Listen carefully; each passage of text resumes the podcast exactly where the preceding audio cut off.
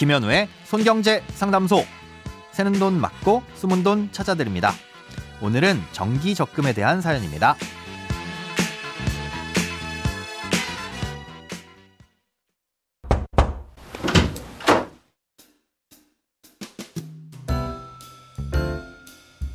안녕하세요. 지인의 소개로 손경제를 팟캐스트로 들을 수 있다는 걸 알아서 요즘 헬스장에서 운동하거나 출퇴근할 때 자주 듣고 있습니다.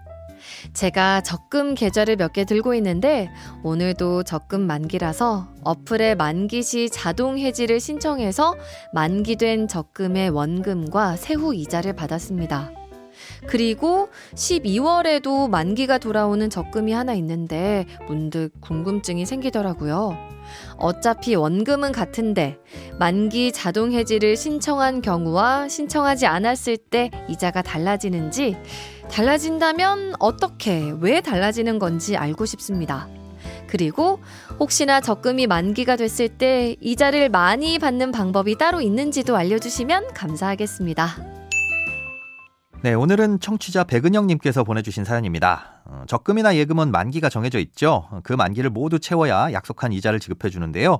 만기를 채우고 나서도 예적금을 해지해서 찾아가지 않으면 그 다음 날부터는 만기 후 금리라고 해서 정해진 이율보다 낮은 이율로 이자가 붙습니다. 어, 일반적으로 예적금을 중도에 해지했을 때는 중도 해지 이율이라고 해서 별도로 공시하는 이율에다가 기간별로 정해진 비율을 곱해서 이자를 줍니다. 예를 들어 어떤 적금 상품의 이율이 5%라고 하더라도 중도 해지 금리는 2% 이런 식으로 따로 정해놓고요. 아, 여기에다가 경과 기간에 따라 10%에서 90% 정도의 비율을 계산해서 이자를 주는 겁니다. 아, 그런데 만기가 지난 후 찾아가지 않은 예금이나 적금도 이런 식으로 별도 정해진 이율에다 일정 비율을 곱해서 이자를 붙여줍니다. 만기 후 1개월까지는 50%, 뭐 6개월까지는 30% 어, 이런 식으로 점점 낮아지는 거죠.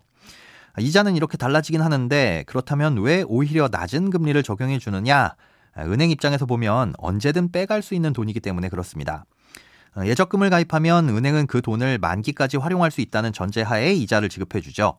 1년 만기 예금을 가입하면 그 돈으로 1년 동안 누군가에게 대출을 해줄 수 있으니 계획을 세워서 활용할 수 있을 텐데요. 중간에 해지하면 그 계획에 차질이 생길 수 있으니까 해지를 안 하게끔 아주 이자를 적게 주기로 약속하는 거고요. 네, 그런데 만기가 다 채워진 예적금은 사실상 수십 출금 통장에 있는 돈처럼 언제든 빼갈 수 있는 돈입니다. 당연히 이자를 많이 줄 수도 없고 또 줄 이유도 없는 거죠. 네, 그러니 만기가 됐을 때 특별히 이자를 더 받을 수 있는 방법은 아쉽게도 없지만 바로바로 바로 해지를 해서 찾은 후 새로운 예금이나 적금을 가입하는 게 가장 좋은 방법이라고 할 수 있겠습니다. 예, 그러니까 만기 시 자동 해지를 선택해 두는 게 통상 유리하고요. 만기 시 자동 재예치도 선택할 수 있다면 해당 상품으로 다시 가입이 되니까 돈을 계속 굴린다면 자동 재예치를 신청하는 것도 좋습니다. 아, 그리고 또 한 가지 체크를 해둘 게 있습니다. 바로 만기일이 휴일인 경우인데요. 예, 만기 자동 해지 신청을 해두었더라도 은행이 영업을 하지 않는 휴일이라면 그 날짜에 자동 해지가 되지 않습니다. 아, 이럴 경우 상품마다 차이가 있지만 만기 이후 날짜에 대해선 만기 후 이유를 적용하는 경우가 있는데요. 아, 그래서 이런 경우엔 만기가 되는 당일 직접 해지를 해야 합니다. 또 상품에 따라선 만기가 휴일과 겹칠 경우 바로 전 영업일에 해지해도 약정 이유를 지급해 주기도 하는데요. 다만 이 경우에는 미리 해지하는 날짜만큼 이자를 덜 주기도 하니까 가급적 만기 당일에 해지를 하는 것이 좋습니다. 예, 참고로 대출도 비슷한 구조로 이자가 붙습니다. 대출 원리금을 상환하는 날짜가 평일이라면 그 날짜에 상환이 되겠지만 휴일이라면 자동으로 다음 영업일로 상환 날짜가 넘어갑니다.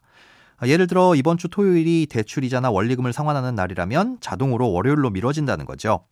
예, 연체가 되는 건 아니지만 이렇게 이틀 동안의 이자는 추가로 물게 되니까 주택담보대출처럼 금액이 큰 경우엔 휴일이 오기 전 상환을 하는 게 유리하겠죠. 예, 그리고 이렇게 상환일이 휴일이라서 미리 상환을 하는 경우엔 중도 상환 수수료도 물리지 않습니다. 예, 사연 보내주셔서 감사드리고요. 적금으로 돈 잘 모시기 바랍니다. 돈에 관련된 어떤 고민이든 상관없습니다. imbc.com 손에 잡히는 경제 홈페이지로 들어오셔서 고민 상담 게시판에 사연 남겨주세요. 새는 돈 맞고 숨은 돈 찾아드리는 손경제 상담소. 내일 다시 만나요.